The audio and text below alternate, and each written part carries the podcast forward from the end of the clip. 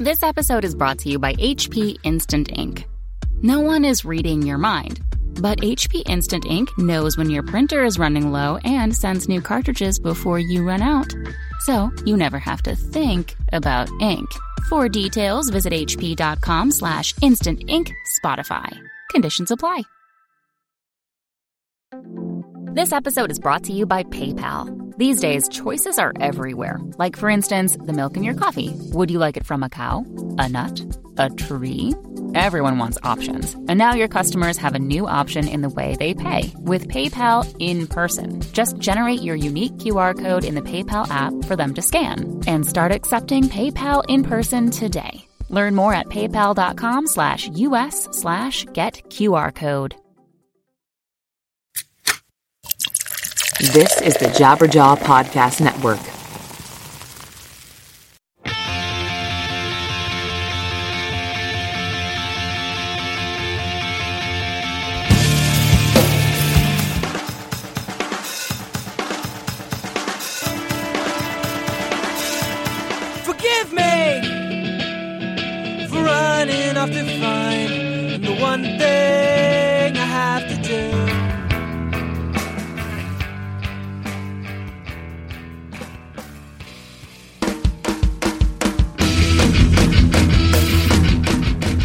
Welcome to episode 60 of the Washed Up Emo podcast. I'm Tom Mullen. This episode, we welcome Brian Lowit.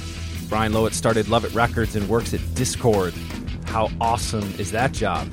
Uh, Lovitt Records started out in 95 and they put out some amazing bands, some of my favorites, including Engine Down, 400 Years, Milemarker, and in the background, Sleepy Time Trio. Brian also shed light on working at Dischord, and we spent a good chunk of time talking about the festival MacRock that we both attended. Search out this label, search out these bands, and keep digging, and wait for the breakdown.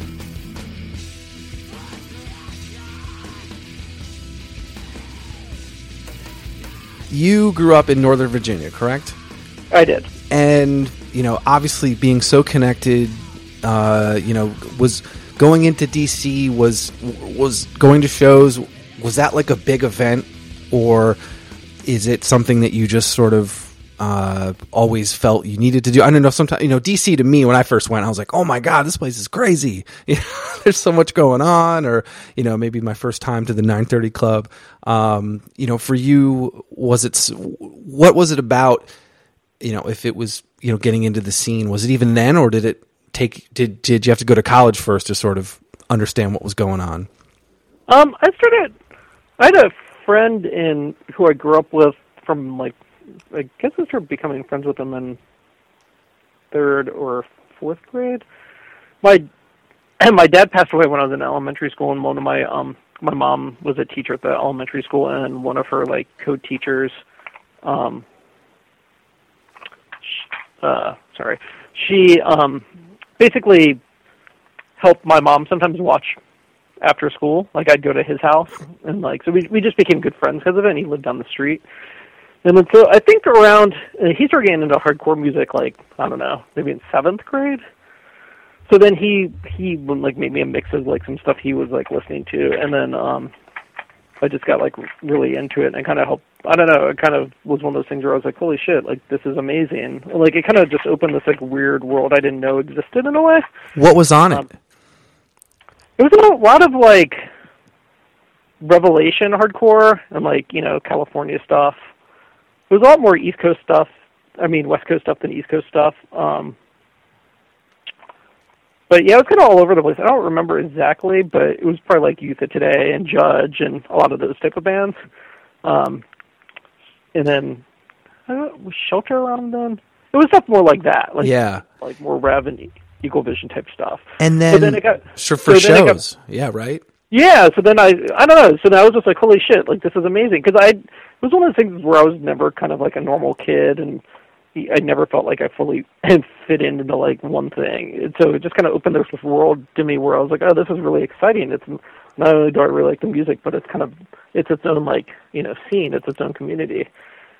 So yeah, I started going to shows and then um started going to. I mean, at this point, probably started. I don't know what my first show exactly was.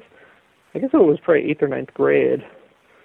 And um yeah, I used to go to like in DC there were all the positive four shows that were like in church basements and um you know just kind of all over the place like day like day matinee shows um yeah I go to shows at the old 930 club um a lot of times I would take metro I mean I lived in Northern Virginia but it was only a few stops outside of DC on the metro so I would take you know metro and or like sometimes prior to even prior to driving like one of our friends parents might drop us off outside the club and then pick us back up or something if it was like the old 930 club, which is kind of funny thinking about it now. But um, and then of course when you start driving, you drove yourself. But um, yeah. So I just got I went to like every show possible basically at that point, and um, I used to go into Georgetown a lot and go to all the punk record stores and just bought like bought like records all the time and um, yeah. So I just got like pretty pretty into it.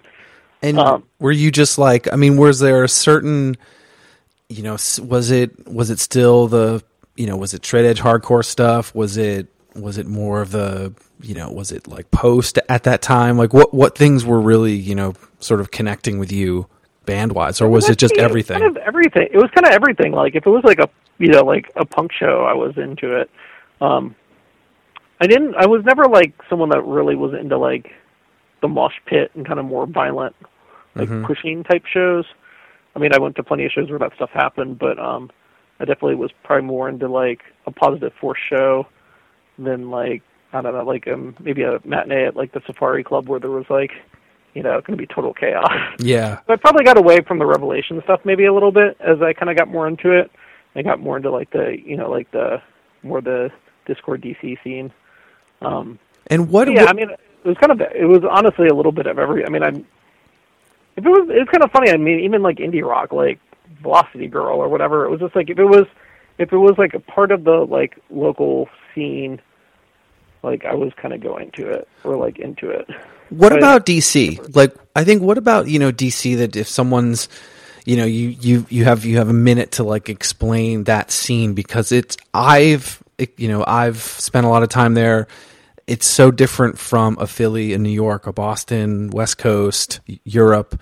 There's just I always felt that there, it was so tight of a community.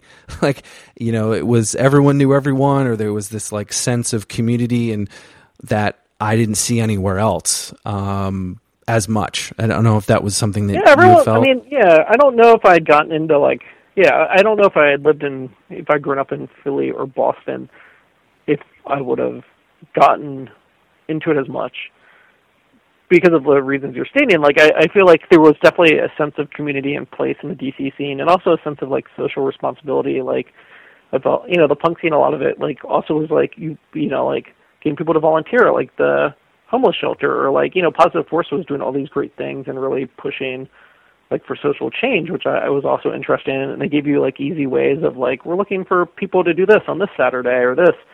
And I think it just kind of like, you know, it made it more of a community where it wasn't just like you go to a show and you leave. Mhm. And I think, you know, like when I went to start the label, I mean, I didn't know what I was doing. So, you know, I asked, you know, people at Dischord, I asked Simple Machines, and everyone was just always so helpful with sharing information. Like no one was just like, oh, this this guy's going to come and take this band from me. They're going to do something that's going to like compete with me. Like that was never, you know, what was coming out of DC. It was more like, hey, let's all help each other. And so, you know, whenever anyone asked me how to do things, I tried to go. I mean, it's hard now if you get so many emails, but I try to go out of my way to like return the favor whenever I can with sharing information and stuff that I know some people just don't like to do because I'm just like, you know, I I had to start somewhere and everyone was helpful to me, so you know, and everyone, you know, there's kind of the greater good. So I think DC was always about that, and it just made it a little bit maybe more special than some other the music scenes. I mean, and the music was obviously great too. Yeah, that's the other part. There were so many fucking good bands. I mean, I just were. like when I was at work today. I did. I was like, you know what? I'm going to look at the Dischord records catalog. You just scroll again because you know you forget some over the time, and you just start Yeah, reading them, and you're like, oh my god, that era, this band, or this era, this band, and it, you just start to kind of. Especially in the '90s, like yeah, huge. Yeah, and a lot, I mean, well, you know, a lot of those bands, like, you know, the shows would be crowded, but the, a lot of those bands weren't that big in the end, but they, you know, their music's pretty timeless.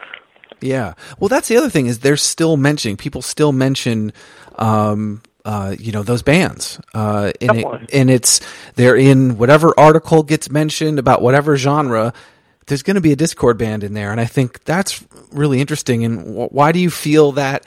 Is it is it DC and the political? Is it because there's so many suburbs, uh, you know, that, that are surrounding it with the Maryland and Virginia? What do you have any hypothesis on what was sort of happening, or why there was such a continuous stream of it?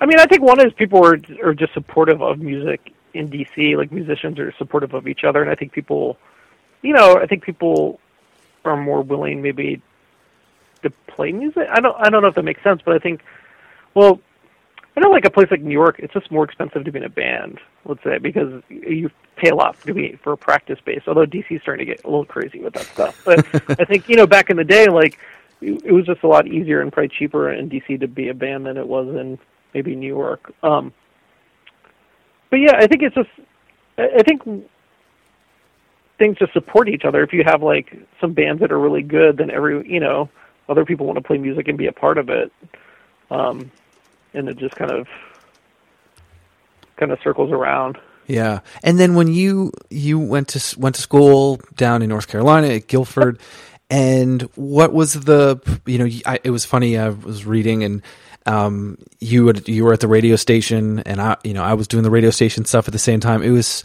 that moment those those late nineties. I mean, you ra- college radio was still a pretty big deal, and you could It help. was that was a great thing to be a part of. I mean, it it that's definitely the thing I miss about in North Carolina. Sometimes is um, I guess it's, now you have internet radio, but it's it's kind of um, it's not the same. Like I don't know. I, I really like that in North Carolina you could drive through the whole state and always get a good college radio station. Yeah, we were. Uh, all the way through the state. Like Yeah. like like fifteen, twenty of them. Like it was amazing. Always, you're just like you just keep going, you keep driving. You'd always find like someone playing really good music. You don't. I mean, you don't have that here.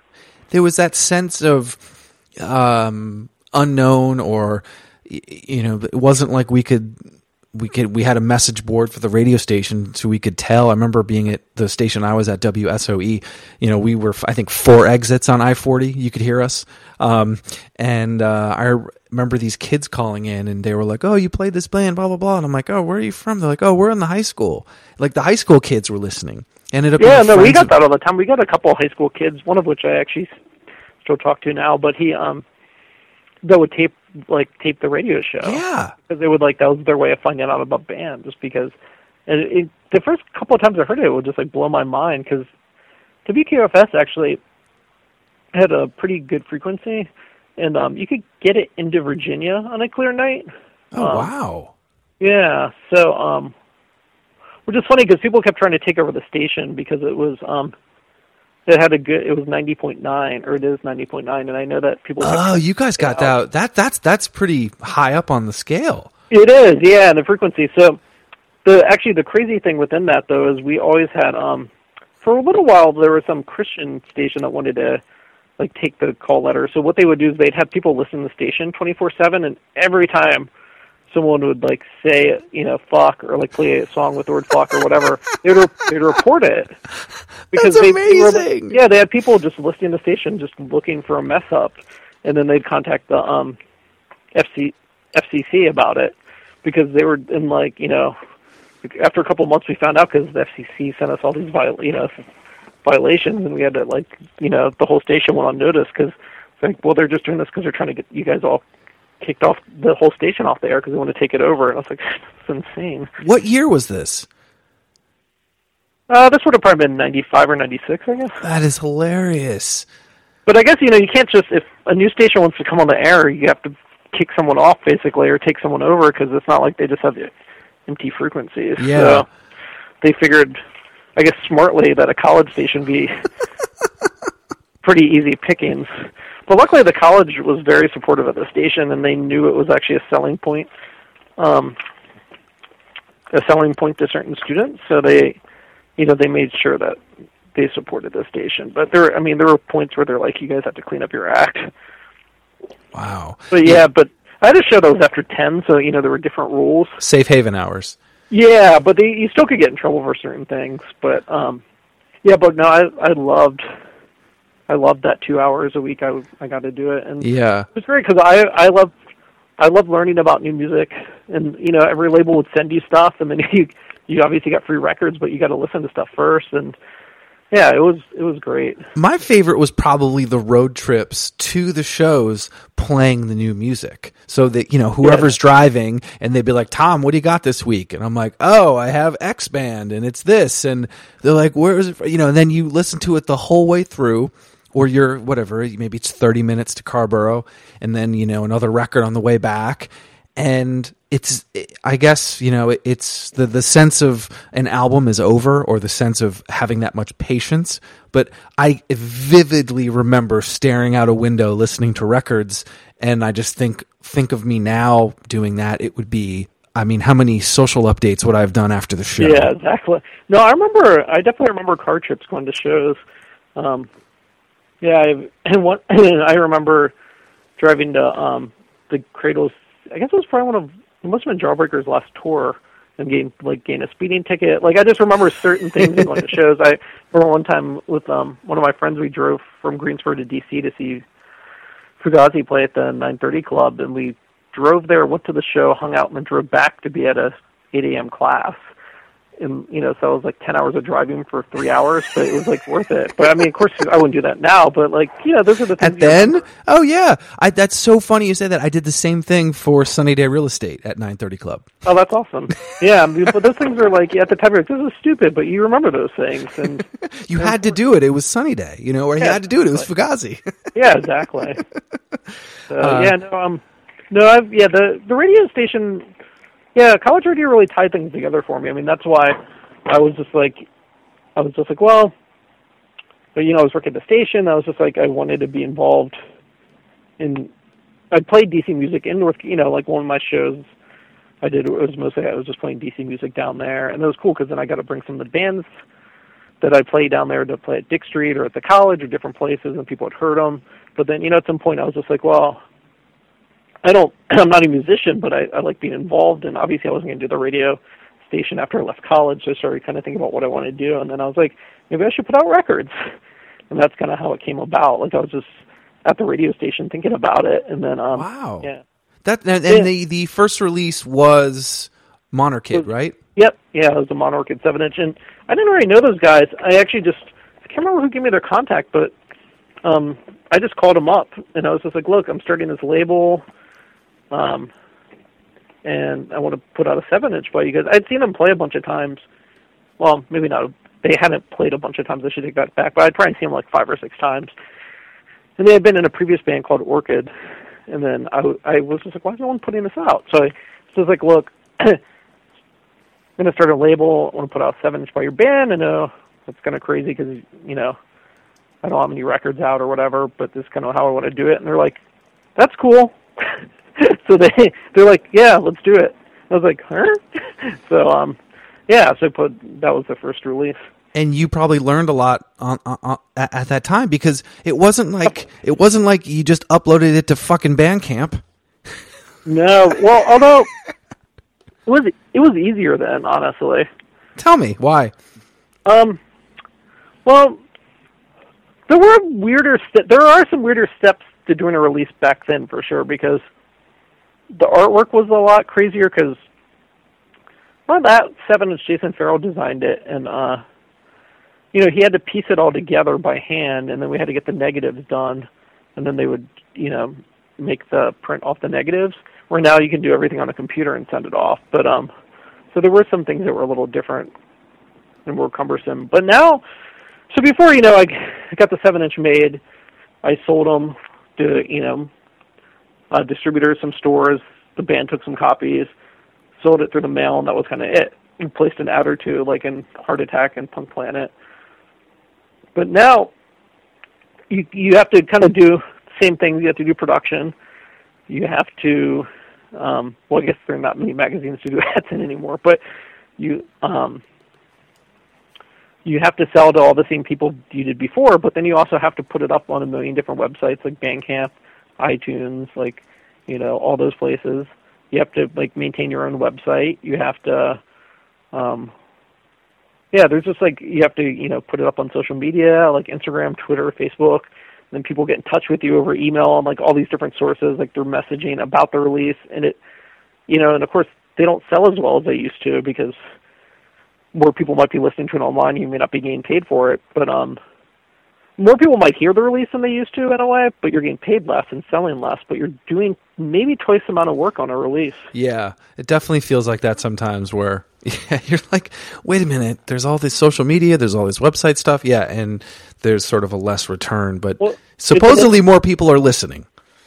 Well, exactly, and I think more people are listening, which is cool. But you, it goes in such a like a black hole that you kind you know people are, but you kind of don't know because when you sold records, you're like, okay, this shipment of 57 inches is going to Japan, like this is going to that.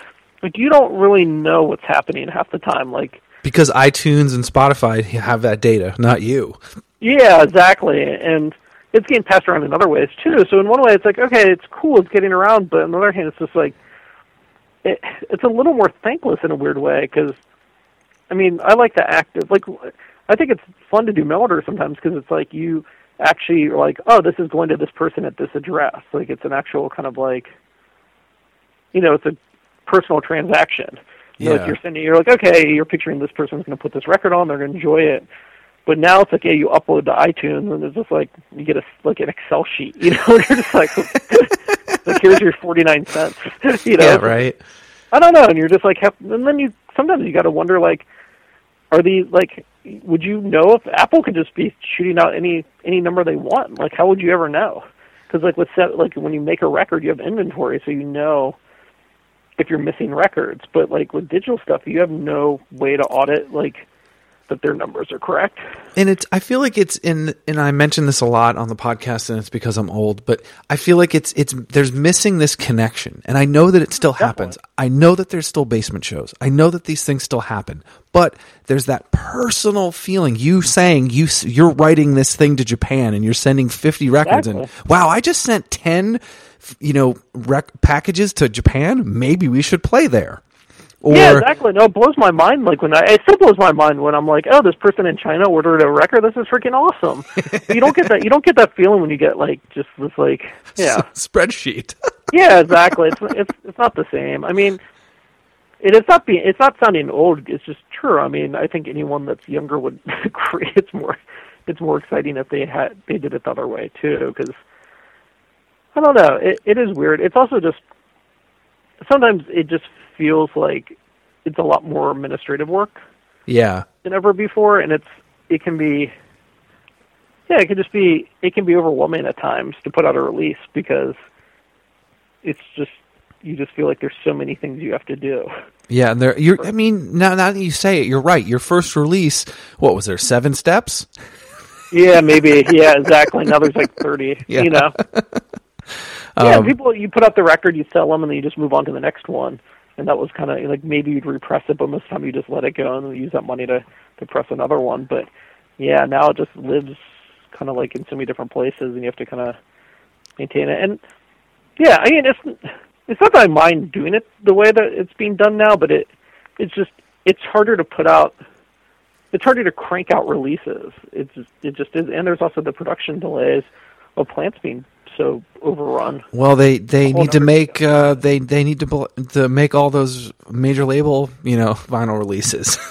yeah, exactly. I mean that's that's that's exactly the problem. And once they're out of all their weird like Ghostbuster like picture discs, and you want to know something funny about that one? That What? that's that's the label I work for. Put that out.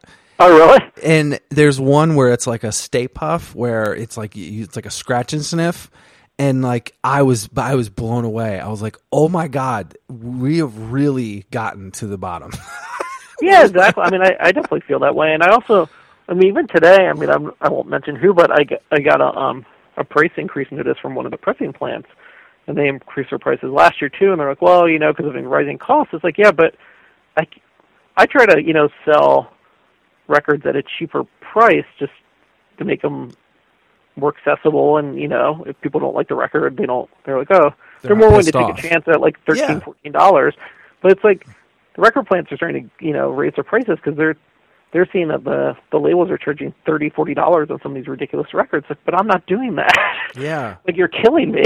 Wow. like you're literally every time you're raising your prices five, ten percent. Like it's, you know, I don't. It, I don't know. It's it's pretty frustrating. People are buying them though. I mean that that Ghostbusters thing was was Yeah, you know definitely. crazy, and it's It's depressing, right? yeah, it's sort of. I mean, my my my professional life is like okay, well that's good. I get the you know I can still have a job. I mean that's not obviously why, but like okay, well that's good. It's doing well. We're doing right for the market. But then my DIY brain is like, wait a minute.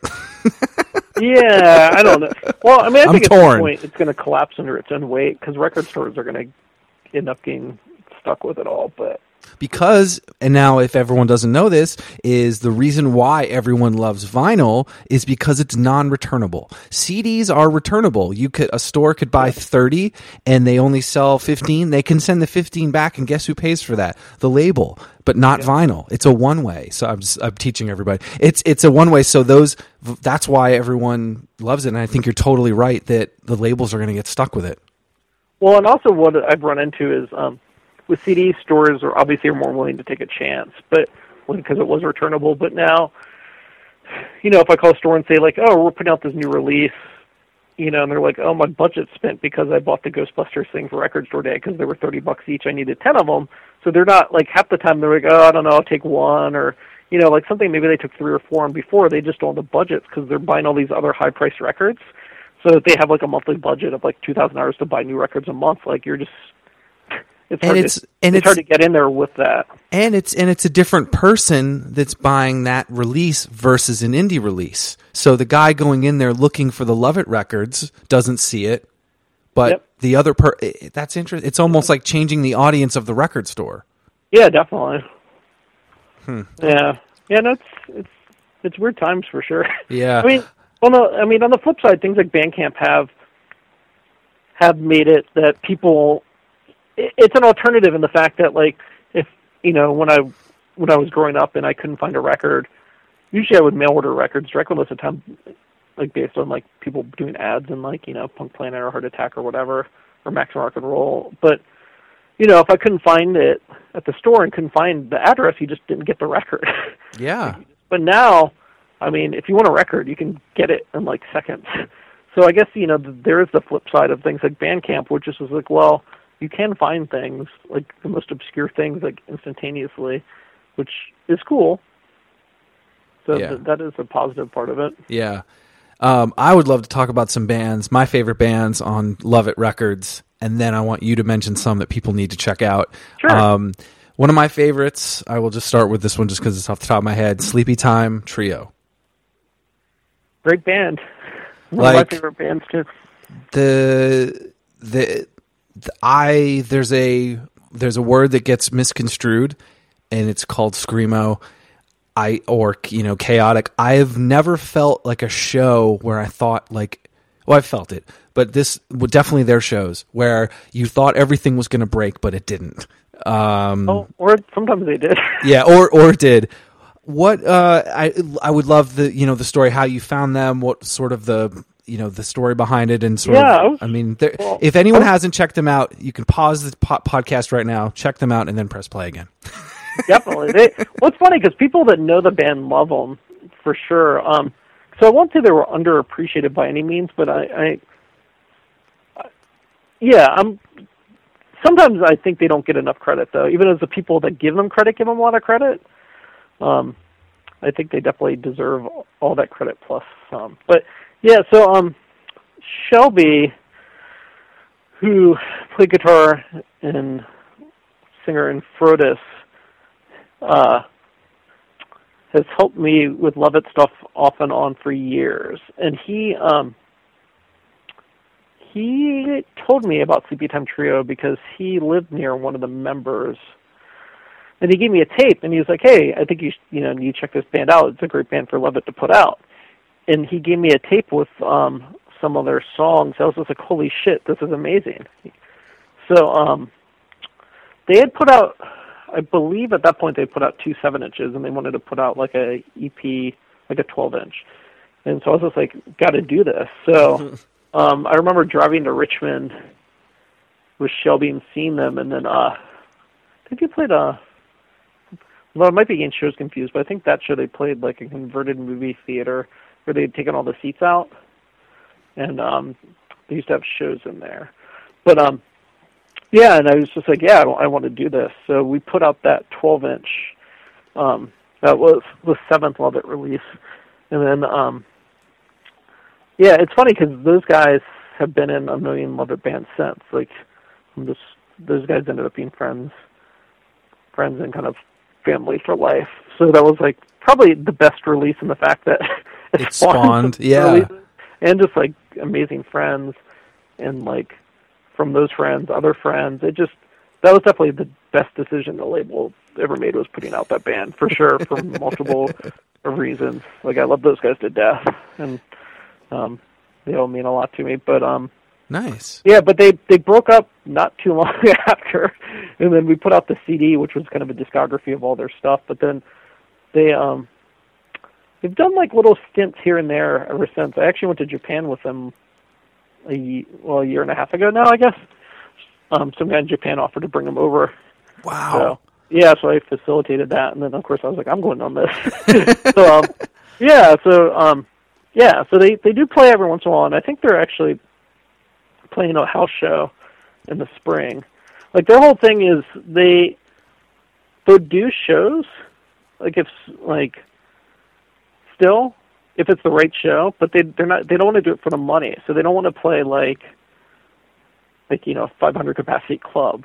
If someone asks like, hey, do you want to play my basement? A lot more likely they'll do it. Wow. I love that. They just yeah, because they just want to they want to do it because they love those songs and they and they just want to do it to respect the music. So um, yeah, but I, yeah, those those guys are are amazing. Another favorite, 400 years. Yeah, which that kind of came out of Sleepytime and too because they toured together. So I um yeah, so Sleepytime Trio and 400 Years toured a bunch. So we were putting we put out 400 Years pr- pretty um soon after Sleepytime Trio, and they they went to Europe and then toured the U.S. together and stuff. Um, but yeah, they were um those records are all really great, and uh, yeah, I still talk to a couple of those guys. Nice. Yeah, And then Milemarker. Good Mile stuff. Marker actually I'm working with again. Funny enough. Oh, no way. Tell us. So Milemarker. So Al and Dave. Well, I put out. Um, Dave's been a, in this band Oxes that I've been working with, but he him and Al moved to Germany. Um, and then, well, I'll backtrack. So Milemarker came about though because Ben Davis, who was in the Sleepytime Trio, played in Milemarker for a while. So then it made sense. And then they were they were a band. At that point, they were living in Carrboro, North Carolina. Um, so the, you know, and then since I was in Greensboro, it all kind of came together. So I put out the mile marker record, Frigid Forms Sell, and then um, yeah. So what happened recently is Al and Dave decided to get it going again, since they're both in Germany. Um, they're like, we should start doing this again. So I just released a two-song seven-inch uh, a couple months ago that they did, and then um, we're re- reissuing Frigid on vinyl in the spring, and they actually just finished um, recording a new full length. Oh, Um, wow. I think they, I think they finished it yesterday, actually. Um, so that's going to get mastered in a couple weeks, and yeah, they're going to do a bunch of touring and stuff. They're going to tour the states. I think in the late summer is the plan at the moment. So yeah, it's pretty crazy. Some it's crazy how some things come full circle. But yeah, Yeah. they were always um, a band went through a lot of different lineup changes, but they're definitely one of my favorites. And that that era of Milemarker that um, was just really awesome. They put on really intense, awesome live shows. Um, yeah, I mean, all three of those bands were playing around the same time, and they. were I just, I was really lucky because I was just like, bands all like were amazing musicians and all just put on like killer, cool live shows and toured a lot. Yeah, So- and and they were all they connected. worked their yeah, and they all worked their asses off. Like, I mean, those. I don't even know how many sh- shows Milemarker did, or but like in the '90s, but it was it was insane. They were like all those bands were constantly on tour. Uh, another one that I think um, everyone needs to pause and play if they haven't heard, um, and uh, is Engine Down, and um, definitely under the pretense of present tense, that song, "The Offer of Something." When I first heard it, I I must have played it on my radio show every week, um, and then it just their live show, everything about that band, I think spawned so many other bands. Yeah, Um, so, so Jonathan from Sleepytime Trio was in Engine Down. So he and then um Jason Wood, who was in Engine Down, was the um Sleepytime Trio roadie, and he sang on one of their songs. So there's the like connection again with Sleepytime Trio. But yeah, the first time I saw them was actually in Greensboro. They played at a house show. Jonathan's like, hey, you know, I'm in this new band. You sh- should come check it out. I'm like, yeah, of course. And they were doing. I think there was a little overlap with Sleepytime there too, actually, because um, you know everyone's in the 50 bands. But it's funny they invited me to this house show, and it was at this place. I think it was called the Broken Window. I can't, I can't remember, but literally it was like a shed behind a house, but you had to crawl through like a broken window to get in. It was like so sketchy. Yeah, it was so sketchy. It was unbelievable. It was hilarious, but.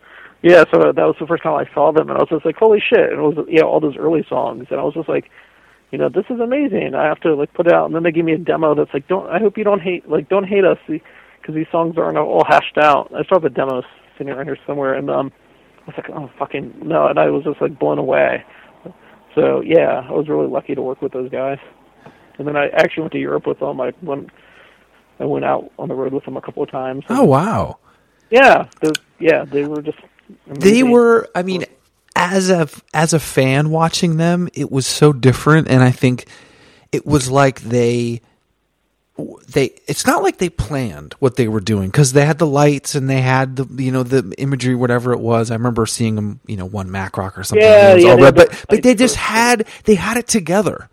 And i think it just showed this professionalism but they were this indie rock band and it kind of i don't know it just it it, it messed it not, didn't mess me up. It made me sort of realize like fucking hey Sure. Yeah, it's funny about those lights. The um, we went to Europe in late August of 2001. So we were in Europe actually when on September 11th, 2001, and then um, we were actually in Germany when everything happened. It was pretty nutty, but I, I'm almost positive. So we brought all that stuff over on the airplane. Like they had all those poles they like put together with their lights themselves, and I'm almost positive we had to leave all that stuff in Europe because the like the plane regulations like changed so fast, and we're like, oh wow! so it's just like uh, you can't come on a plane with a bunch of pipes, you know.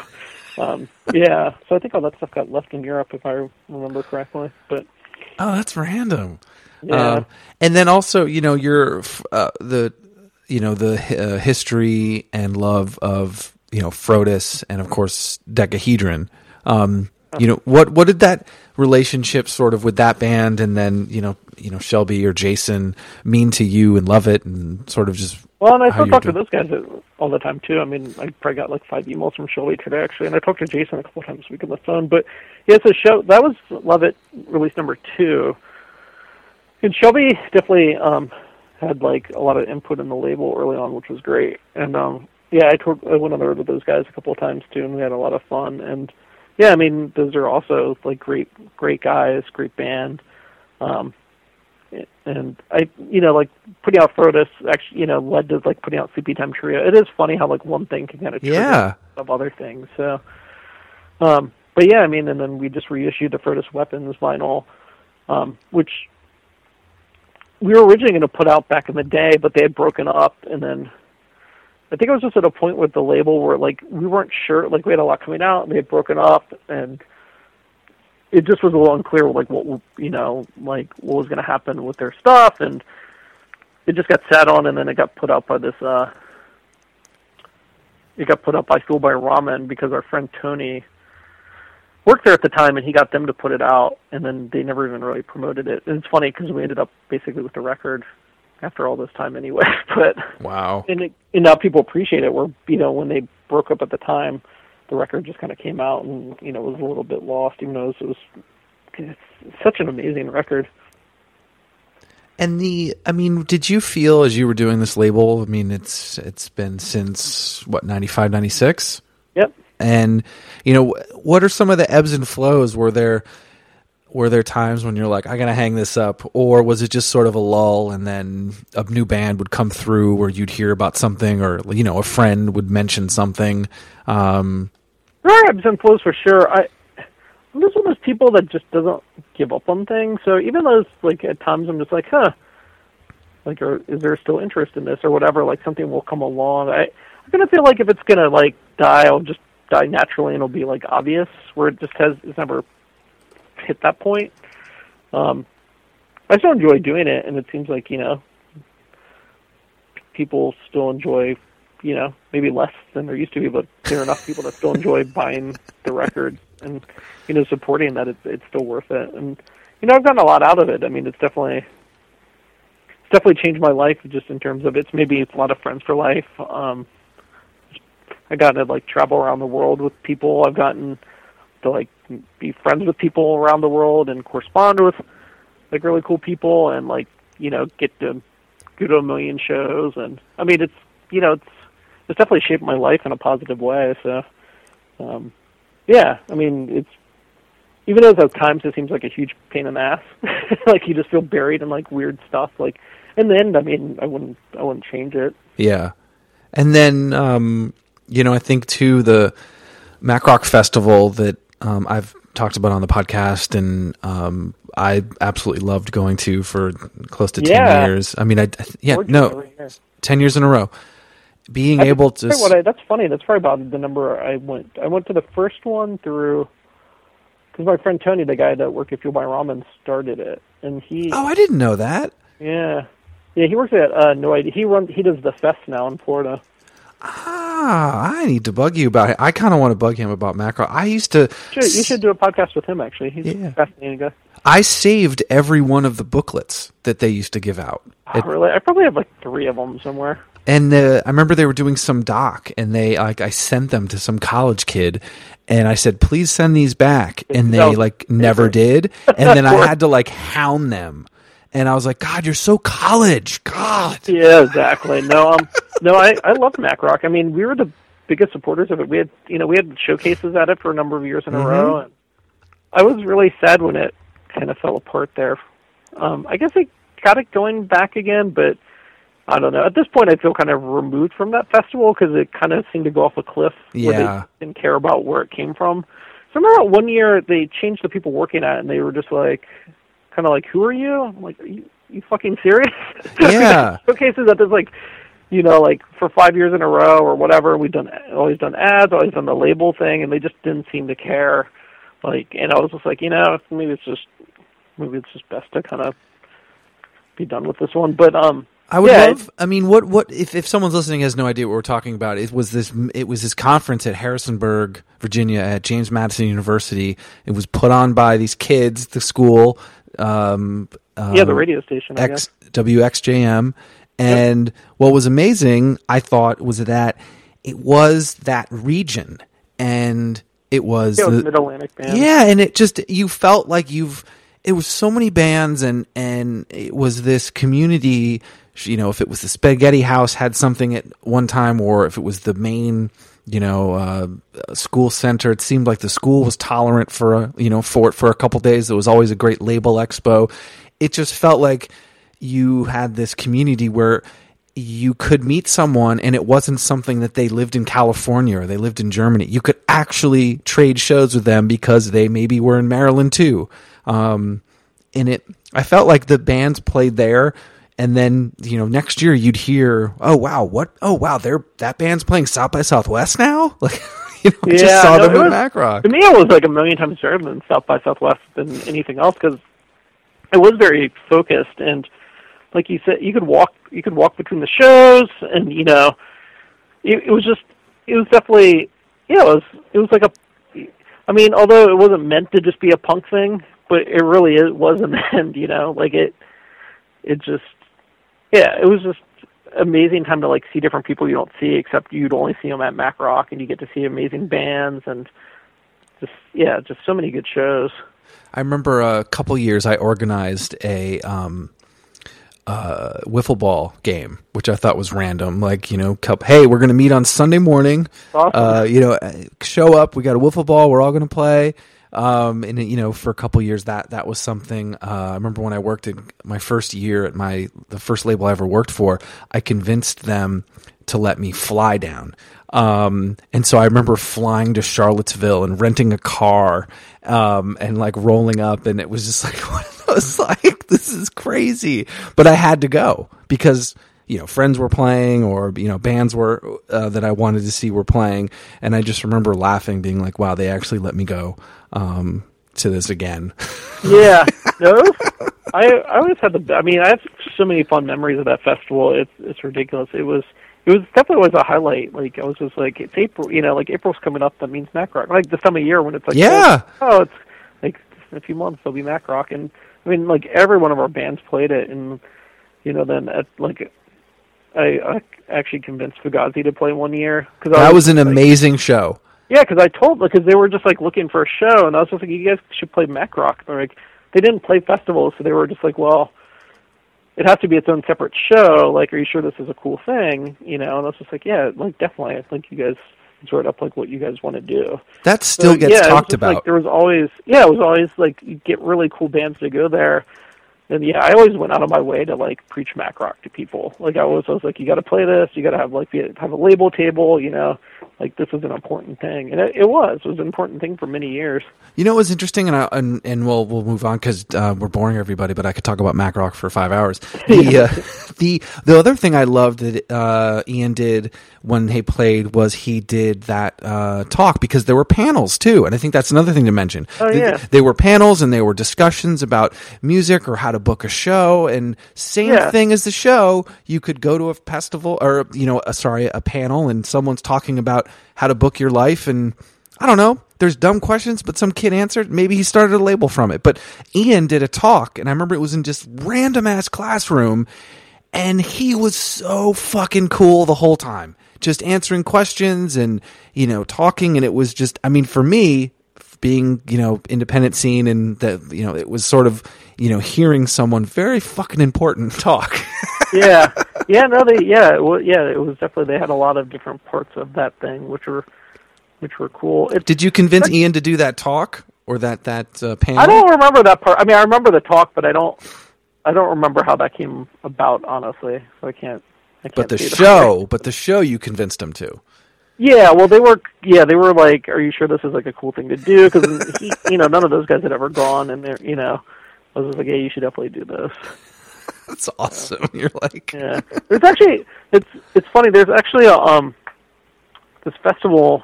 It's kind of sidetracking for a second, but there's this festival in Iceland I've gone to five times now called Iceland Airwaves. It's it kind of has a similar uh, it's feel in a way to MacRock. It's I'm in the sorry. fact that I mean the the bands are definitely a little different, but they um Reykjavik's a pretty small town, so everything's like downtown and walkable. ah, Six thousand tickets to it or something, but it's all at all different venues downtown. So you just walk between all the different shows and and stuff, and then you know the shows go on to like four in the morning, and it just I don't know. They do have like panels and stuff too during the day, and they have shows like they also have like shows just at like clothing stores or like just all over downtown during the day. Like at night, it's like the official like you're supposed to have a badge to get into like the club, like all the different clubs that partake. But during the day, you can see all those same bands at like a shoe store or like a restaurant or like the whole downtown's taken over by the festival.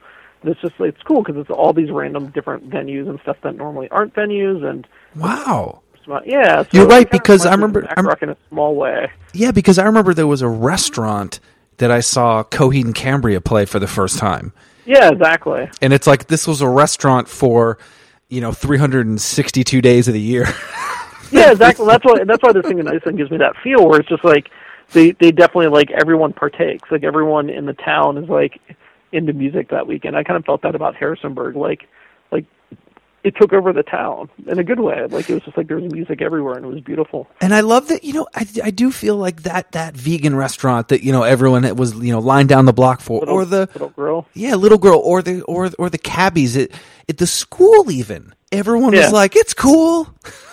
Yeah, yeah, exactly. I'm Yeah. telling you, I think they got kids to go to that school because of MacRock. Oh, I'm sure of it. I mean, it's the same reason. I mean, Guilf- there were definitely people that went to Guilford because of the radio station. Yeah. Um, so yeah, and um, I think you know you're right. That sort of feeling of that venue that isn't a venue is one for a couple days, and then it goes back. yeah, no, I love, I shop. love, still going to shows that are at non-show spaces. They're, those shows to me are a lot more fascinating than going to see a band play in a bar. Yeah. Um, you know, I think too, and I want to talk about Dischord and a little bit, but also, you know, the the sort of scenes that you were running the label through had an interesting, you know, time period. Um, just because you know, late '90s, you know, started the word emo, or even the you know the punk scene that was sort of those bands were getting bigger. Um, you know, and selling lots of records, and then mid 2000s, you know, crazy boom.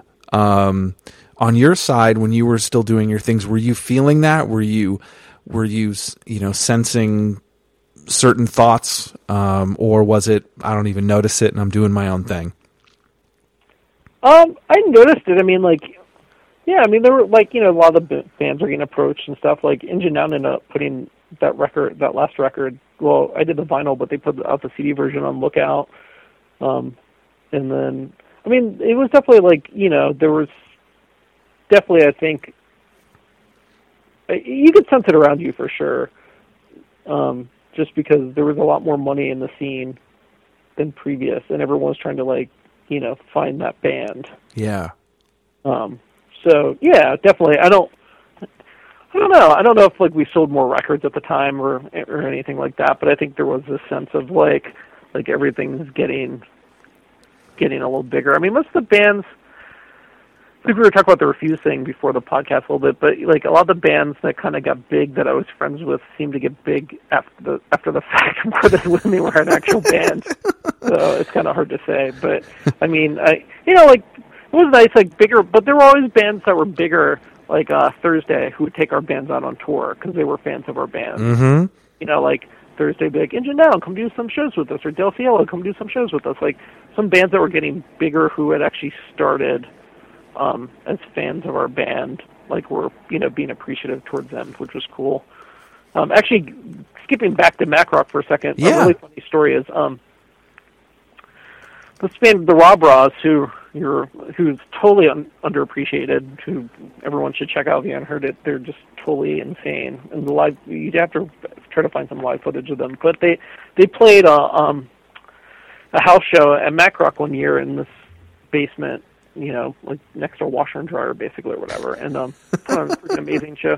They used to do all these R and B cover songs. They would cover like R. Kelly or like Genuine, and like it, it was it was total madness. I'll just say. But it, um, the that band, The Faint, were there. The were playing MacRock that year, and the Faint actually started more as like kind of like a punk band. I don't know Yeah, I I remember that show.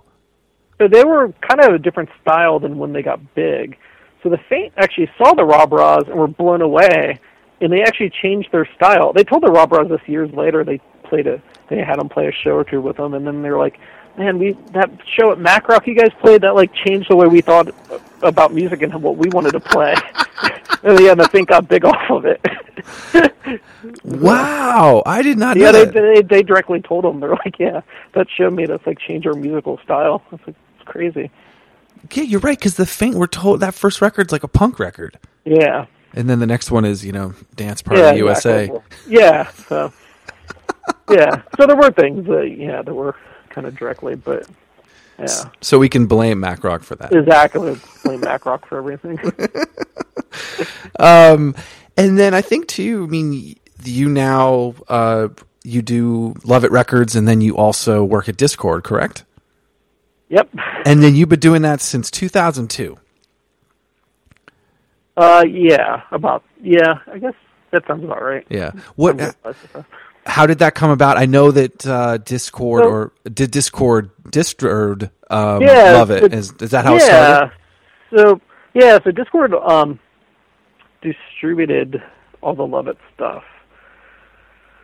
And then so I used to be in there all the time and then um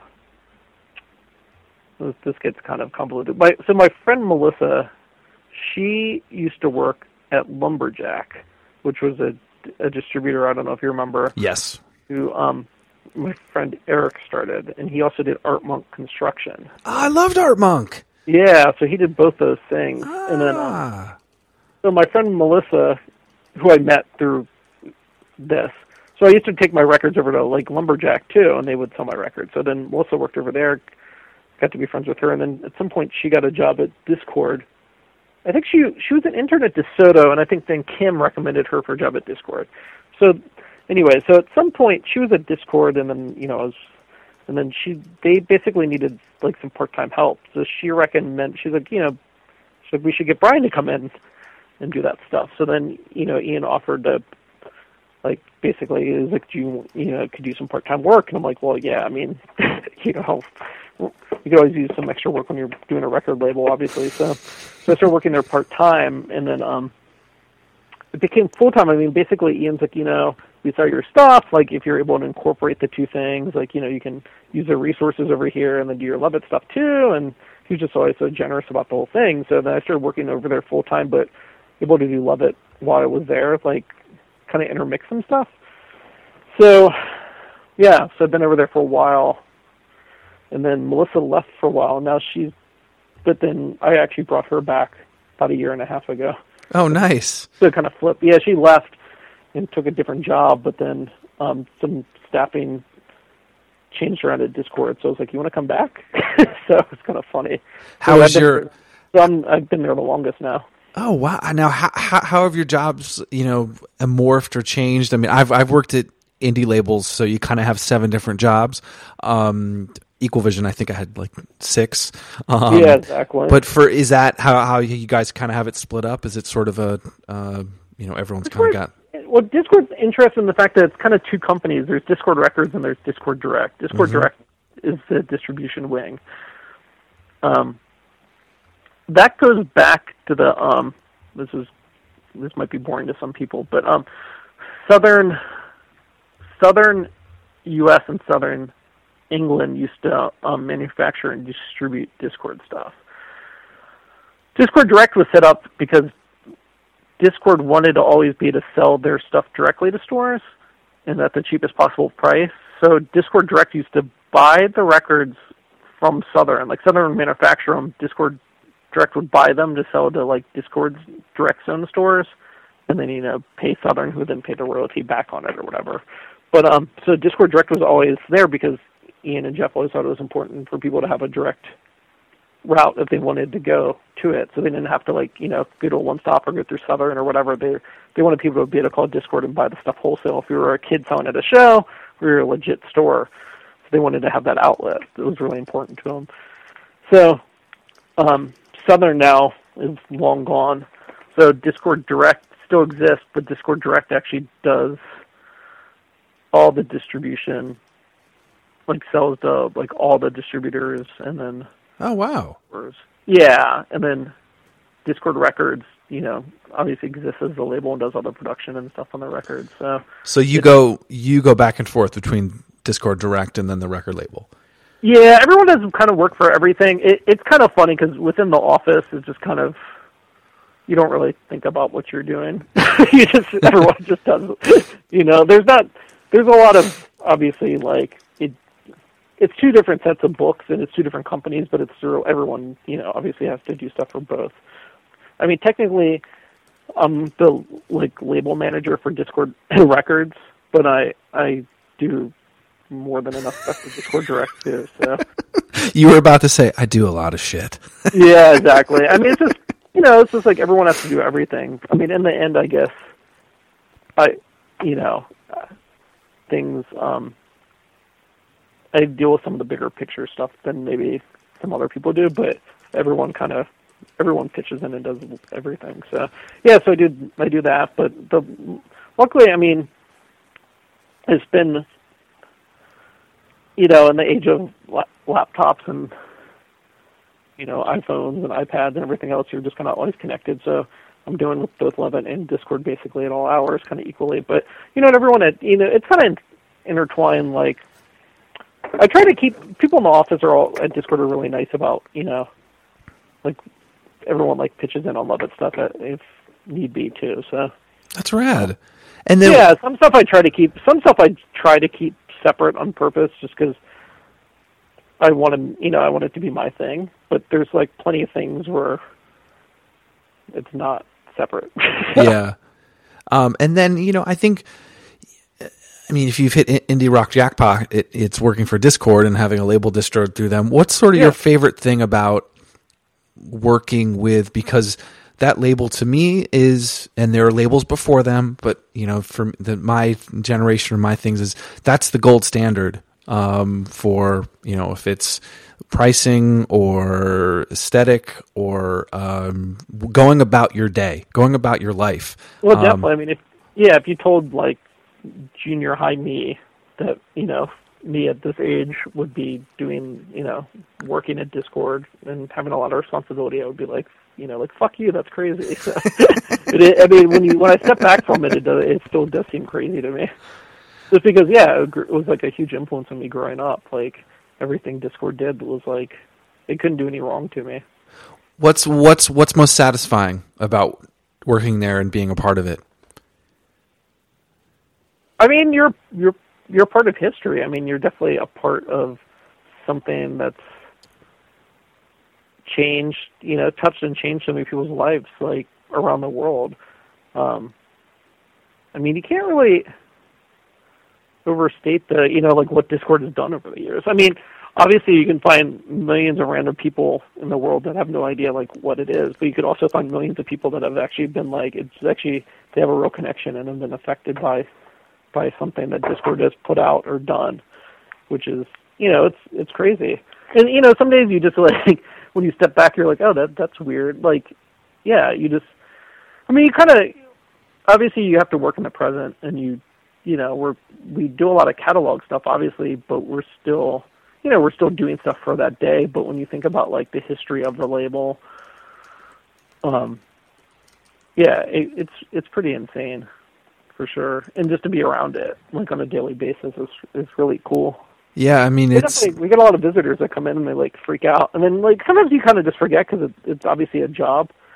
Um and the fact that you know you go to it every day and you you work a certain number of hours and you know you have a routine. And then some days you just don't really think about what you're doing. You don't think like oh like I'm pulling these like you know original minor threat master tapes for some reason. You know, you know, like you don't really, you know, you're just like you kind of like do do do, and you just you know you're just doing whatever. You don't think, Yeah. um, I'm sorting these test pressings that are probably worth ten thousand dollars or whatever, and you're not you're not really thinking about it. But then someone will come in from like Peru and just like start like freaking out, like like how happy they are to be like at the office and like see the Dischord house and get a picture, and then you realize, you know, it kind of hits you again, like oh shit, like this is a really special thing to be a part of. Um, I mean, love definitely that. don't take it for granted at all, but there are there are you know you just kind of get in your routine and you just don't think about what you're doing some days, and then since you know it's a pretty common occurrence that someone will come in and be like really overwhelmed by by stopping by, and you then you're like, oh yeah, that was me when I was a teenager. so, Yeah, I think to the yeah someone stopping by or um, I know a friend's band.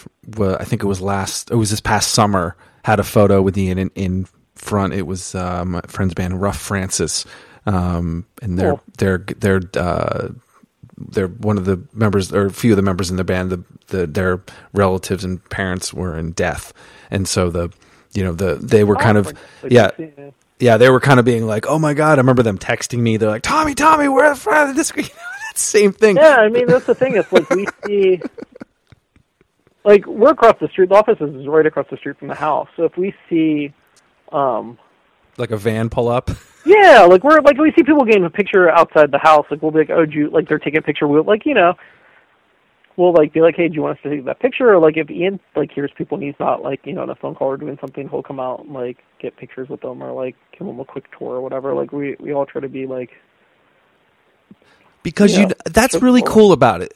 That just to hear that because that means that that random ass band and maybe 10 years from now uh, whatever something else happens and he's making a decision and I'm not saying that uh, I'm just I'm not sure if I'm explaining this correctly but I feel like it just it just puts this in this right mindset. Like I went here this is what this means someone came out they talked to me for 2 minutes that meant the world I'm going to go and try and be that too Well, exactly. No, I mean it fully, and we definitely understand that. And it kind of goes back to what I was saying about like people helping when I started the label. Like, you know, I remember that, and I feel like I have to pass that pass that on because, and hope that you know the person I've done that for will do the same thing. yeah Um, because you know, like in the end, we're all you know you got to treat people with respect, and you know it's just it's just the right thing to do. I mean, it's like we can always take five minutes out of our day to, you know, help someone take a picture outside or like give them a quick tour of the office or you know whatever. Like you, you know, you don't want to close the blinds and be like, oh, let's pretend like we didn't see that person quick. Get away, kid. yeah. We're making gold records in here. You know. Yeah, exactly. I mean, honestly, I'd say ninety-five, the ninety-nine percent of people are like really nice and like awesome to come and visit. I mean, there have been definitely a couple weirdos over the years that Jesus, but but you know, like uh, for the most part, everyone's like super cool and like and nice and respectful, which is which is cool. Well, I think it's absolutely fat, you know, amazing that you know I've you know loved Lovitt, and I think you put out some amazing records. And um, when I put this up, uh, everybody that's listening, I'll have some links up to some bands that everyone needs to check out. And uh, um, you know, you shaped how I've sort of listened to music and um, created music. And I think you going then to Dischord, it's almost like you've um, you're you're able to do it even bigger Yeah, it it one hundred percent is. I'm glad to be a part of it, and I'm glad it's still still kicking around too. because you need a job. yeah. well, I can find another job, but yeah, it's um, it's yeah, it's just yeah, um, it's just I I don't know. It's the same thing with Lovitt You just never know like when something's gonna stop, but it'll you know everything has a life cycle. But I'm I'm glad that you know that that Dischord's been able to continue on and that you know everyone wants to keep going because it it means a lot to a lot of people. So. Definitely. Hope you have a good rest of your night, and You uh, really, really appreciate this chat. And uh, it meant a lot that you took time to do this. Of course. Well, thank you.